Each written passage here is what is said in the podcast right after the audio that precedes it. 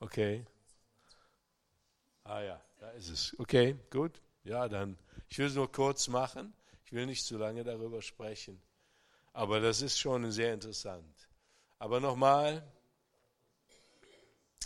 vom Passa zu Shavuot, das ist vom, so nennen die Juden das, Passa oder Pessach eigentlich. Äh, ich bin da nicht so jetzt der Spezialist, der alles richtig, hundertprozentig richtig macht. Bin nur ein einfacher äh, Hauptschullehrer gewesen. Ne? Kein Wissenschaftler, kein Doktor oder sowas, sondern ich habe von Passa zu Shavuot. Shavuot ist Pfingsten. Von der Kreuzigung zu Pfingsten. Verlauf am Zeitstrahl. Hier haben wir den Zeitstrahl. Und hier sind wir jetzt. Der zehnte Abib, Nisan, Aussonderung des Passalams. Das lesen wir in 2. Mose 12. Aber da war ich ja noch nicht mit in der Erzählung.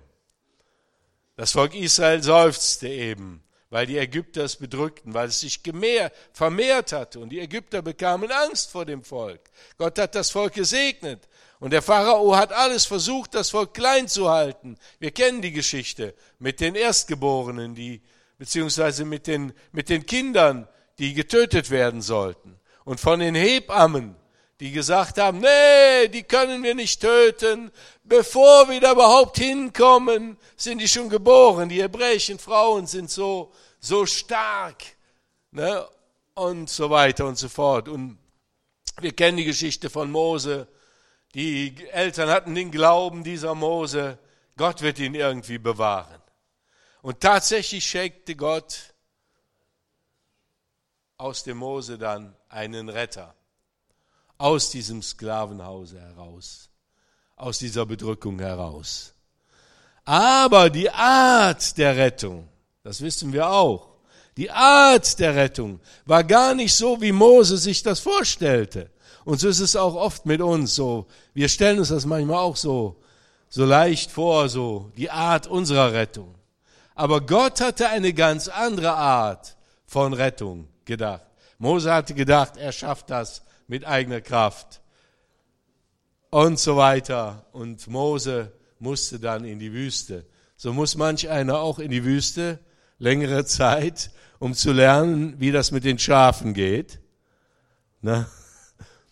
um dann endlich brauchbar zu werden im Werk, im Reich Gottes. Das braucht eine, eine Zeit der Erziehung, eine Zeit der Umwandlung. Und Mose lernte in der Wüste. In der Wüste kann man viel lernen wie viel Sand es gibt, ne? Ja, Mose lernte dort und er lernte von den Schafen. Und dann kam er aber zurück. Gott begegnete ihm in wunderbarer Weise. In dem Dornbusch, in einem brennenden Dornbusch, der nicht ausging. Ne, ich hoffe, dass wir manchmal auch solche brennenden Dornbüsche für andere sind, in denen ein Feuer brennt, das nicht ausgeht.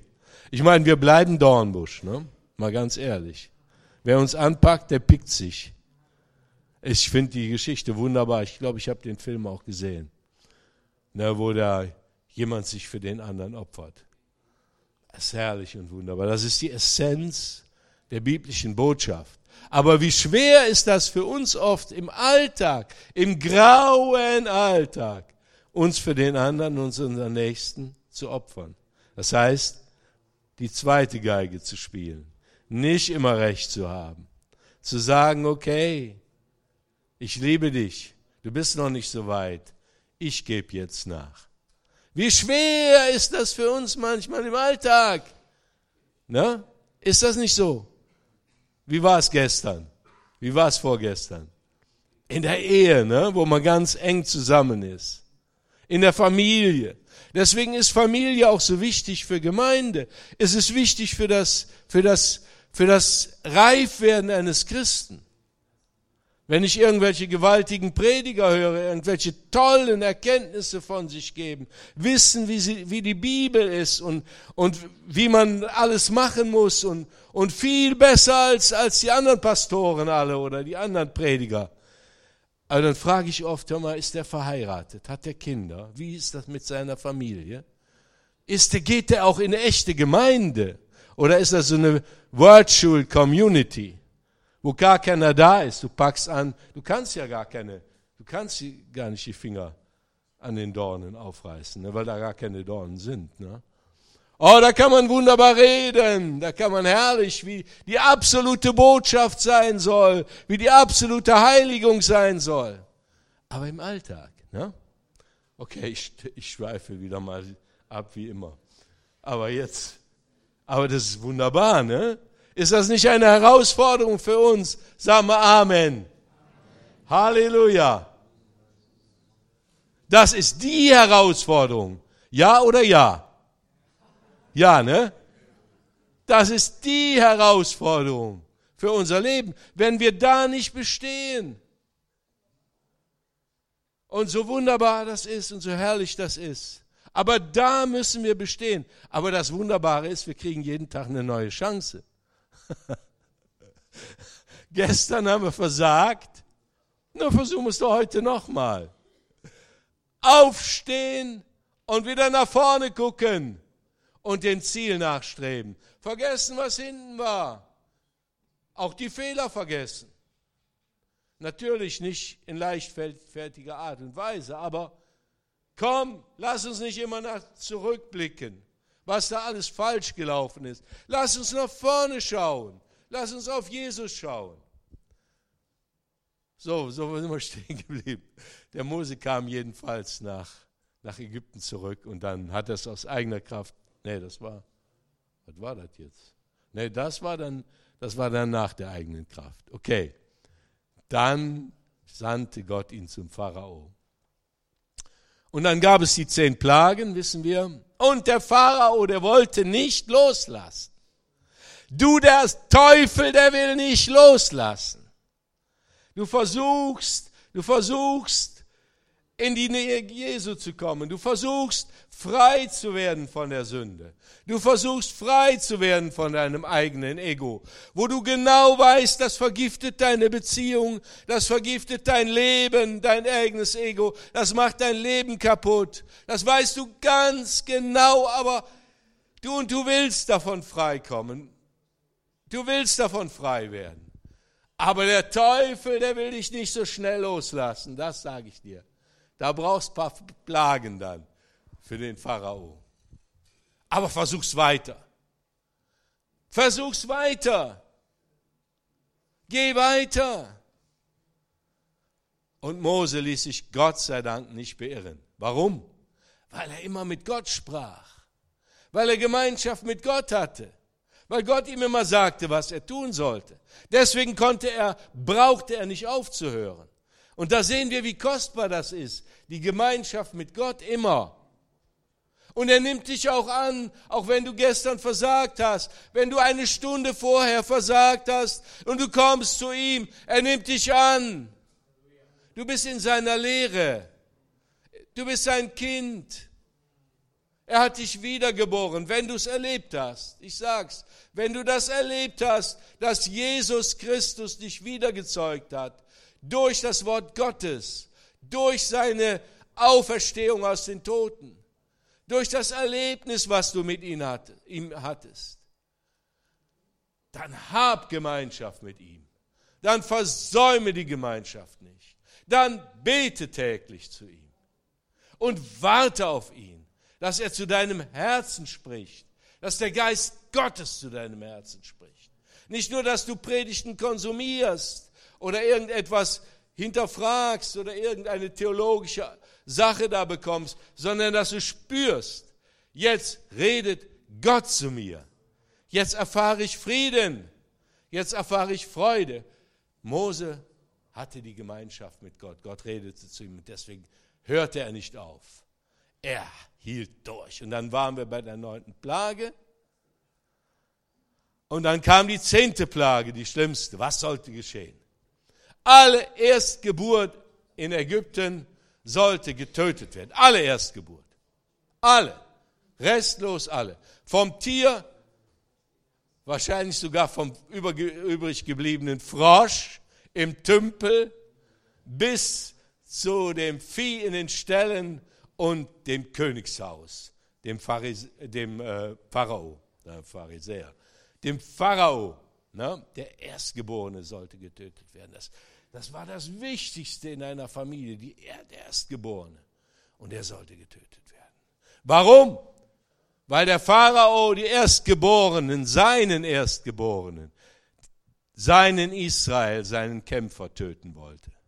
Und deswegen legte Gott die Hand auf die Erstgeborenen. Und er hätte auch die Erstgeborenen aller Israeliten getötet. Weil bei Gott gibt es kein Ansehen der Person. Keine Rasse, bessere Rasse, keine bessere Familie. Ich komme doch aus edler Familie. Da geht es darum, dass wir alle schuldig sind, alle. Und da sind wir am 10. Abib. Dann heißt es im, im 2. Mose 12, sondert mir ein Schaf aus. Sondert es mir aus. Der 10. Abib, das war der, ich habe es nachgeguckt, das ist der sechste Monat im Jahr der Kanaaniter, der siebte Monat in der bürgerlichen jüdischen Kalenderwoche und der erste Monat im religiösen Kalenderjahr. Und an dem Tag sondert es mir aus, das Lamm, von den Schafen oder von den Ziegen. Und das Lamm musste männlich sein, das Lamm musste das Erst, ein Erstling sein und das Lamm musste ohne jeden Fehler sein. Ohne jeden Fehler, fehlerlos. So wie Jesus. Das sehen wir jetzt gleich. Und dann wurde das ausgesondert. Da wurde geguckt, welches Lamm. Und dann am 14. Abib, am 14. Nisan, so heißt der Monat auch, da sollte das Passa geschlachtet werden zwischen den zwei Abenden. Und die Israeliten sollten sich fertig machen, sollten sich, sollten marschbereit sein und sollten vorher, die Tage vorher, alles ausgekehrt haben im Hause, was Sauerteig war. Jeden Sauerteig auskehren. Na? Und da haben sie sich aufgemacht, haben überall geguckt. Ich glaube, das machen die. In der jüdischen Tradition ist das, andere wissen da bestimmt besser Bescheid. Da wird gesucht, ob da irgendwo im Hause noch Sauerteig ist. Denn das war, das ging um, den, um Leben und Tod. Kein Sauerteig mehr. Oh, meine lieben Geschwister, lieber Gernot. Kein Sauerteig mehr in deinem Herzen. Keine Säure. Ihr wisst ja, was Säure ist, ne? Elektronenmangel. Chemiker werden das, werden das kennen. H-Plus-Überfluss. Ne? Elektronenmangel. Energiemangel im Grunde genommen. Überall, wo saure Böden sind, da kann nichts wachsen. Absolut nicht. Da muss Licht dran, Licht, Elektronen müssen da dran und Nährstoffe.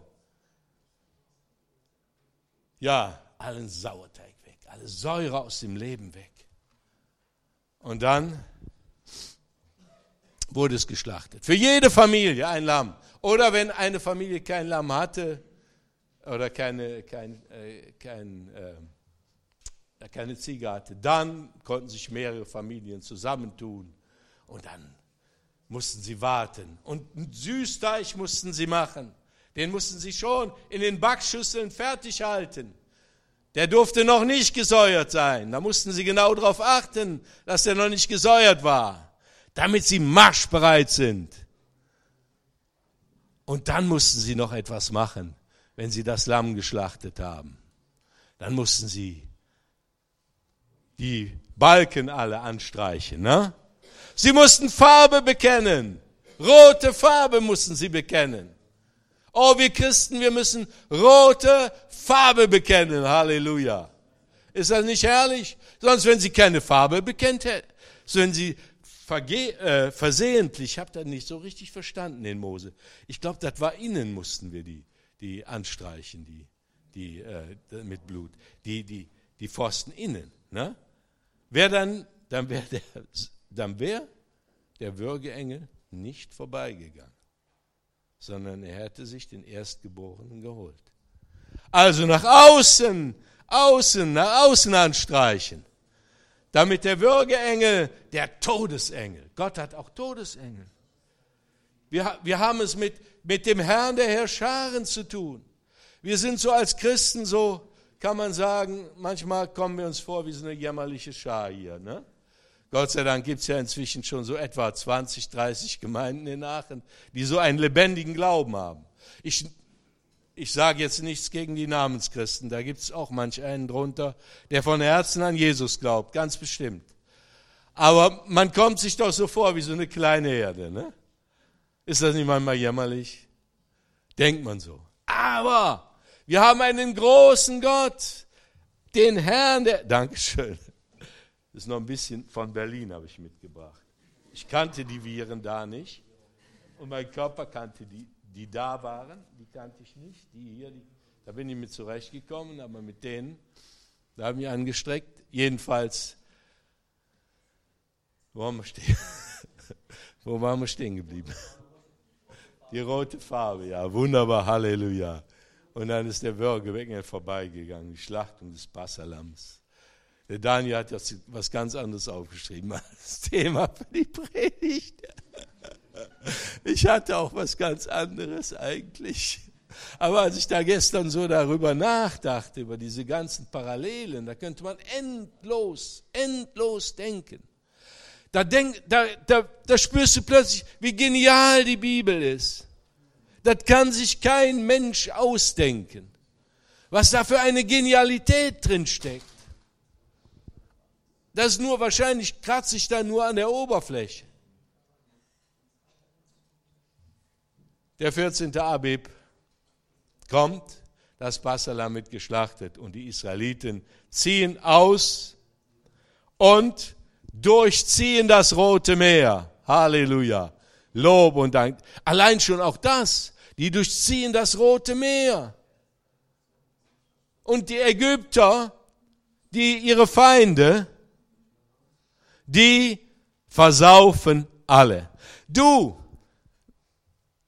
wenn du das Rote Meer durchziehst, wenn du das Blut Jesu in Anspruch nimmst, das Passalam, unser Passalam, unser wahres Passalam, und du durch das Rote Meer ziehst, gereinigt wirst durch das Blut Jesu, dann ersaufen die ganzen Schulden und Sünden, die du in deinem Leben vorher aufgetäumter, die ersaufen alle im Roten Meer. Amen. Amen. Halleluja. Und du siehst, solltest sie nicht mehr sehen. Und wenn du sie wieder siehst, dann sag dem Teufel, die sind da im Roten Meer. Halleluja. Ist das nicht herrlich? Wunderbar, durch, Durchzug durchs Rote Meer. Und dann beginnt die Wüstenwanderung. Da unten. Kann man es sehen? Ja, Beginn der Wüstenwanderung. Okay. Dann kommt nach 50 Tagen, also nach 49 Tagen, sieben mal sieben, allein auch das schon. Am 50. Tag kommt, kommen sie, wo an? Am Berge Horeb, am Berg Gottes. Halleluja. Nachdem sie einiges falsch gemacht haben, einige Dinge erlebt haben, kann man alle nachlesen. Äh, nicht alles so rühmlich gewesen. Und dort an dem Berg Horeb, da kommt Gott ihnen entgegen mit seinem wunderbaren Gesetz. Das herrlichste Gesetz, was es bis dato auf dieser Erde jemals gegeben hat. Das ist das Gesetz, was Gott ihnen dort gegeben hat. Die zehn Gebote, die zehn Worte auf steinerne Tafel geschrieben von dem lebendigen Gott. Und da gibt es auch noch dann ein Zwischenspiel.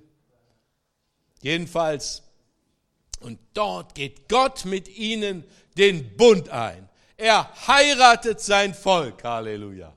Ja, es ist ein Ehebund. Den hat er später leider durchbrechen müssen. Mit einem Teil von Israel hat sie entlassen müssen. In Jeremia finden wir das. Es ist ein Ehebund Gottes mit seinem Volk. Er wollte mitten unter ihnen sein. Und er gab ihnen dieses herrliche und wunderbare Gesetz. diese zehn Gebote und vieles mehr. Ein Gesetz wirklich.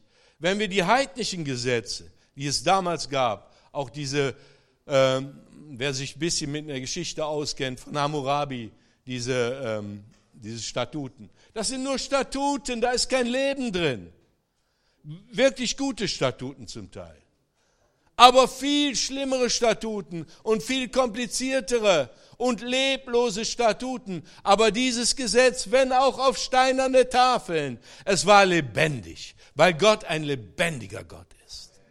Aber leider wissen wir, hat sich das Volk Israel nicht an diese Gebote halten können. Konnte sich nicht halten. Niemand, niemand auf dieser Erde, nur ein einziger, hat diese Gebote gehalten. Und wer war das? Er hat sie für uns gehalten. Halleluja. Keiner von uns kann die zehn Gebote halten. Keiner. Und wenn du in einem strauchelst, hast du das ganze Gesetz gehalten. Aber es waren wunderbar, es sind herrliche Worte. Wenn man diese, ich damals, als ich mich bekehrte mit 24 Jahren, ne, als ich damals die Mosebücher las und diese, diese Gebote, ah, das hat mich, also ich bin richtig steil gegangen, ich war das so gebrannt in mir. Wie herrlich Gott. Und doch können diese Gebote Gebot auf Gebot, Gesetz auf Gesetz, hier ein bisschen, da ein bisschen. Die können einen wie steinerne Tafeln auf, dem, auf der Brust liegen, wenn man weiß, dass man sie nicht halten kann. Na? Allein durch Jesus. Denn was sagt Johannes? Das Gesetz ist uns durch Mose gegeben worden. Die Gnade und die Wahrheit ist durch Jesus Christus gekommen. Halleluja. Lob und Dank. Das ist herrlich. Der fünfte. Und das war Pfingsten. Pfingsten heißt fünf. Penta. Pfingst kommt von Penta. Fünf Wochen, sieben mal sieben.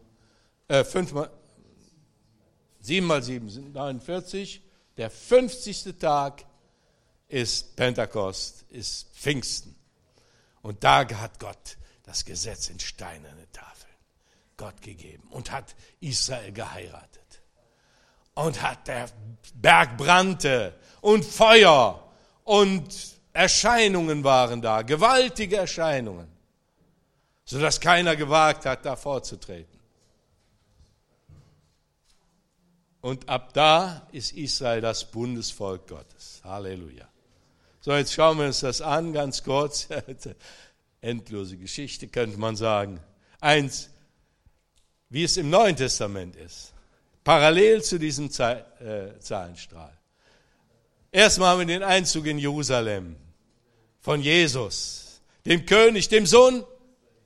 Welchem Sohn? Davids. Warum den Sohn Davids? Ein Nachkomme Davids, ja? Halleluja. Auf einem Esel reiten sanftmütig, wie der Prophet das viele Jahrhunderte vorher gesehen hat. Zacharia, da kommt er zu dir sanftmütig, auf einem Esel reitend. Der Herr Jesus.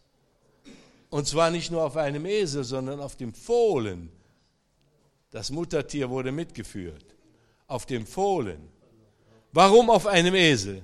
Weil viele Jahrhunderte vorher ein anderer Sohn Davids, Salomo, ebenfalls auf einem Esel reitend in Jerusalem eingezogen ist. Ist das nicht herrlich? Ist das nicht wunderbar? Da, da ich kann, und überall, ja, die, die Pharisäer, die hatten ihre, ihr Geld nicht ausgekramt und waren zum Teppichhändler gegangen und hatten, hatten die, die Wege für den König auf den roten Teppich ausgelegt. Was musste das gemacht werden? Das Volk hat's getan, mit, indem sie ihre Kleider genommen haben, indem sie Palmwedel, deswegen Palmsonntag, indem sie Palmwedel ausgestreut haben, damit der Messias in Jerusalem einzieht. Und sie haben gerufen, Hosianna, Hosianna, dem Sohn Davids. Halleluja. Und das war eine Atmosphäre, du. Boah, das war eine Atmosphäre. Das war eine Atmosphäre. Die haben gelobt und gepriesen. Und die Pharisäer haben sich geärgert. Und dann hat Jesus ihnen gesagt, hört mal, wenn die es nicht machen, dann werden die Steine das machen. Die Steine werden das machen. Du, wenn wir nicht Gott loben und preisen, dann werden die Steine das machen. Gott wird dafür sorgen, dass er sein Lob bekommt. Und ja, Halleluja, der Palmsonntag dann. Und dann kamen die Tage der Vorbereitung des Passalams. Denn wer war diesmal das Passalam? Der Messias selber. Er ist unser Passalam. Halleluja. Er ist das wahrhaftige Passalam vor Grundlegung der Welt auserwählt, um für uns ans Kreuz zu gehen. Und dort wurde er vorbereitet. Das letzte Abendmahl, das erste Abendmahl eigentlich, das letzte Passalam, Passamal mit den Jüngern, in herrlicher Atmosphäre mit einem Betrüger dabei. Wann der wegging, wissen wir nicht. Irgendwann ging er aber weg. Aber auch er hätte sich noch bekehren können. Gottes Arme sind offen. Und das Passalam wurde vorbereitet. Und wir sehen ihn, wie er dort in Gethsemane kniend, blutend betet und sagt, Vater, Vater, nimm das doch von mir, wenn es geht. Aber nicht mein Wille, sondern dein Wille geschieht. Und er musste es auf sich nehmen. Und er hat es auf sich genommen. Und er hat gebetet, sodass sein Schweiß wie Blutstropfen war. Ob das jetzt wirklich Blut war oder ob das nur so dick wie Blutstropfen war, ich glaube, es war wirklich Blut. Es war Agonie. Er hat gekämpft, weil alle Macht der Welt wollte ihn daran hindern. Die Macht der Finsternis wollte ihn daran hindern. Und er ist aufgestanden zu seinen schlafenden Jüngern. Und dann die Verhaftung. Die Vorbereitung des Bassalams. Männlich. Ohne Fehler. Ohne Flecken. Ohne Runzeln.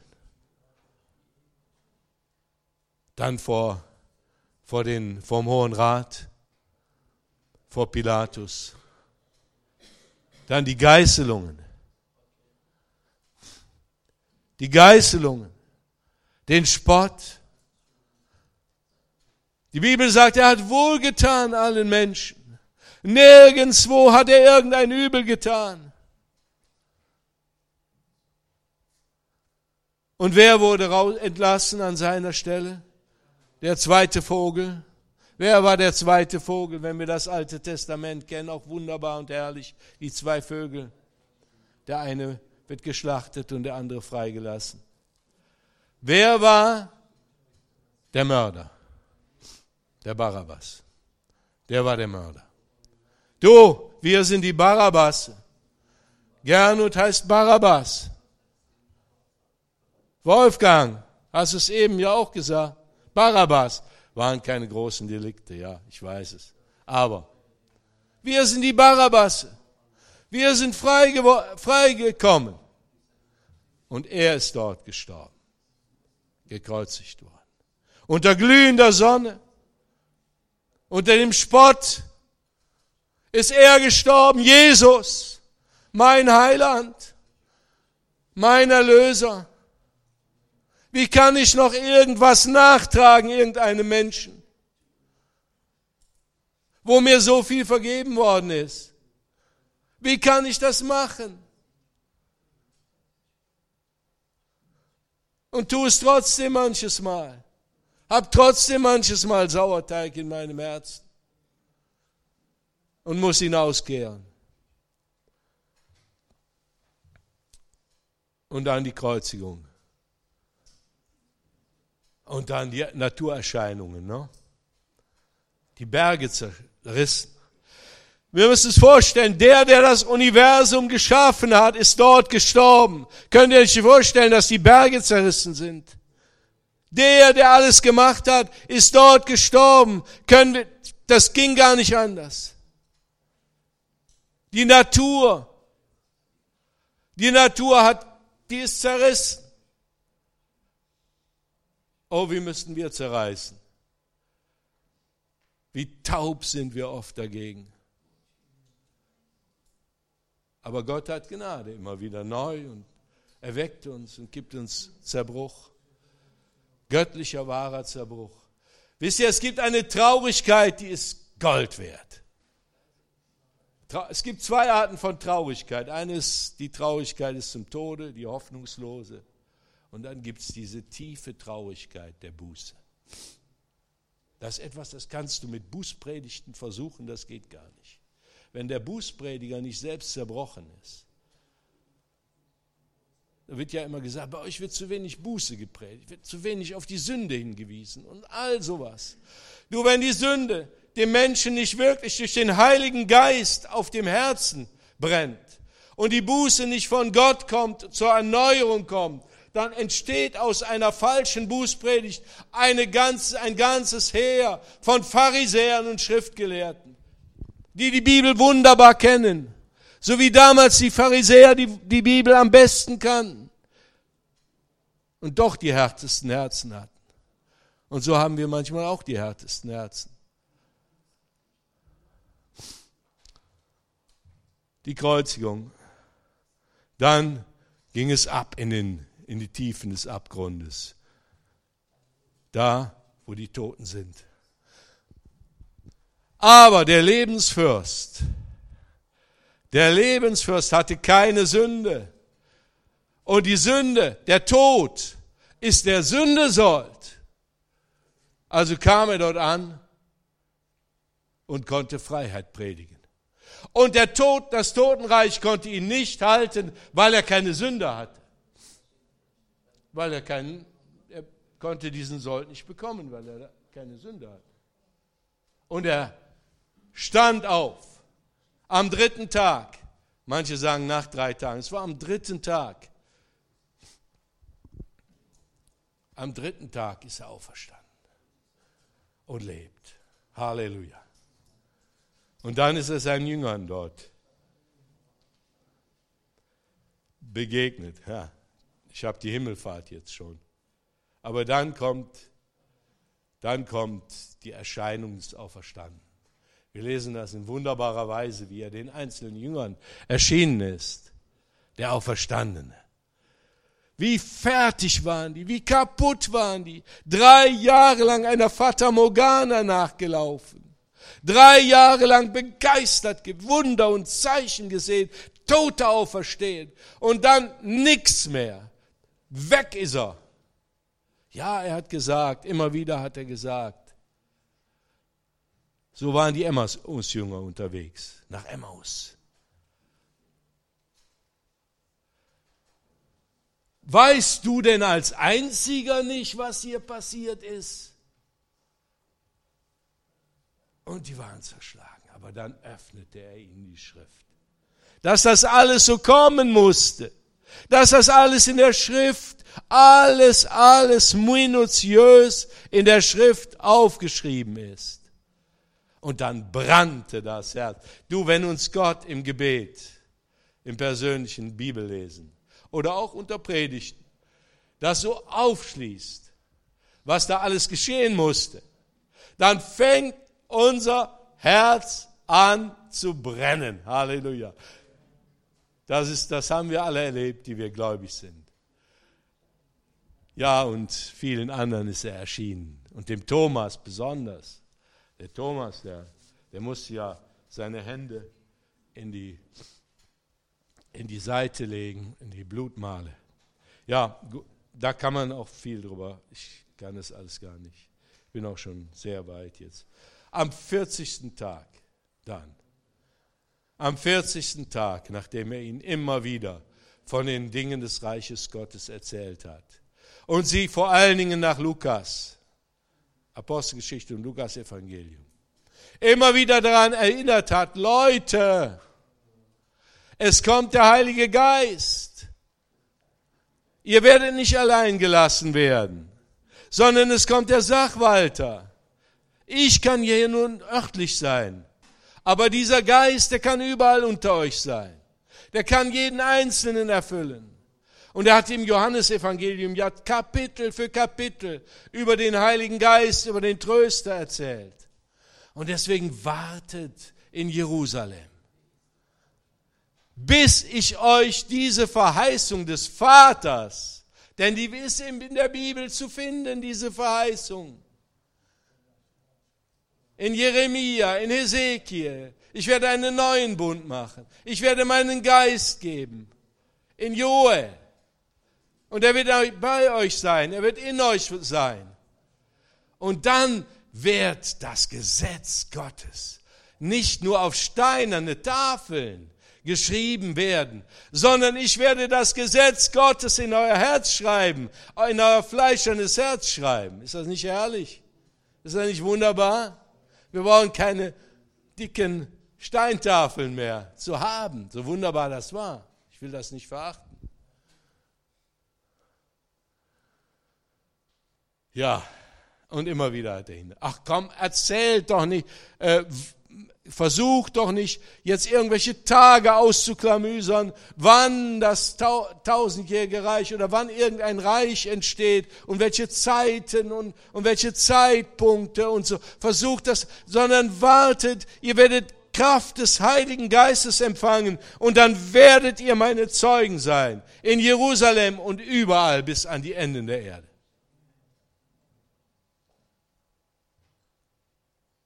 Und das haben sie getan, Gott sei Dank, in dieser folgenden Zeit. Warten auf den Geist im Gebet. Und dann haben sich diese unterschiedlichen Leute, die nur so unterschiedlich waren, wie man unterschiedlich sein kann, der Petrus und der Johannes, und die sich gefragt hatten, wer denn nun jetzt der Größte unter ihnen ist oder wer besser ist oder wer schlechter ist, die haben sich zusammengetan und haben dort im Obersaal gebetet und haben gewartet und haben sich versammelt. Und ich will euch sagen, das ist bis heute der Schlüssel für jede Erweckung.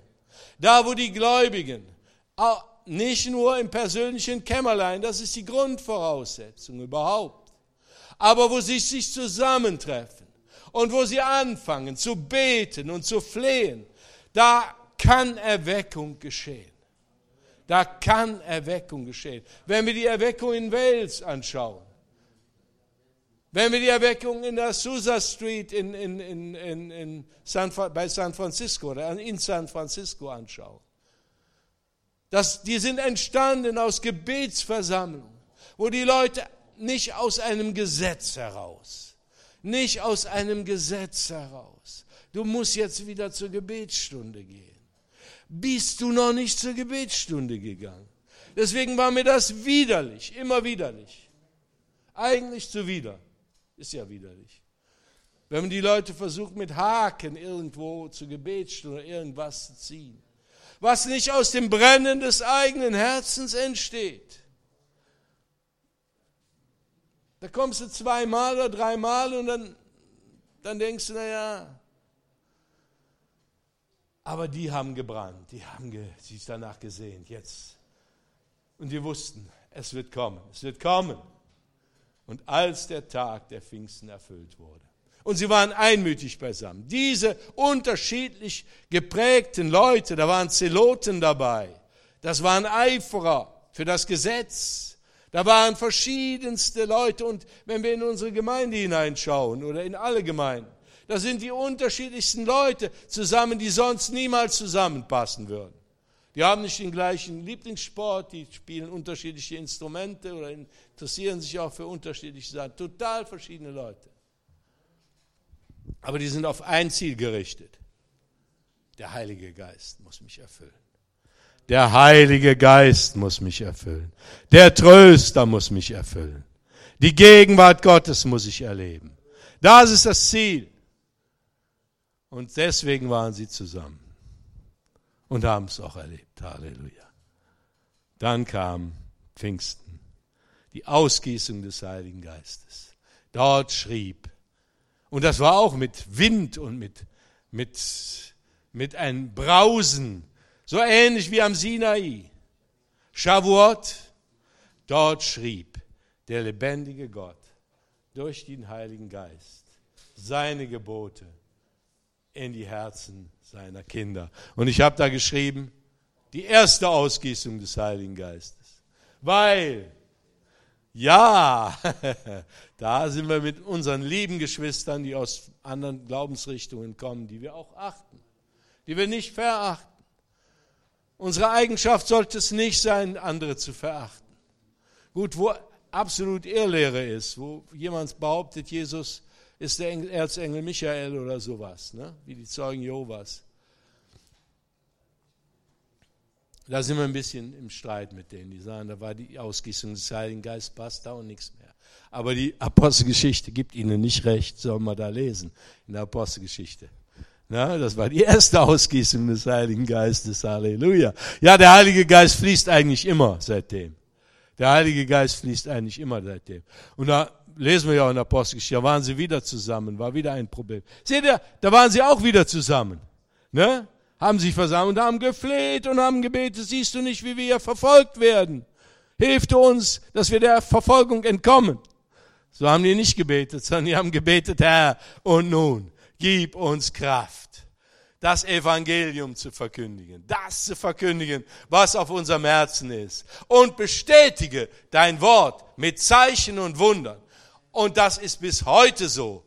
Und ich weigere mich dagegen, zu sagen, dass, dass das ja, das ist nur damals so gewesen. Sondern das ist bis heute so gewesen. Jesus Christus. Gestern, heute und derselbe in Ewigkeit. Amen. Und dann, von da an, seht ihr die Parallelität? Die Gemeinde Jesu als Bundesvolk das ist der sogenannte neue Bund. Auf, obwohl dieser neue Bund auf den Fundamenten des alten Bundes. Und der alte Bund, Moses-Bund, auf den Fundamenten des Noah-Bundes und des Bundes mit Abraham steht und nicht davon losgelöst werden kann. Absolut nicht, weil unser Gott derselbe Gott ist, wie er von Ewigkeiten her war. Ja. Amen.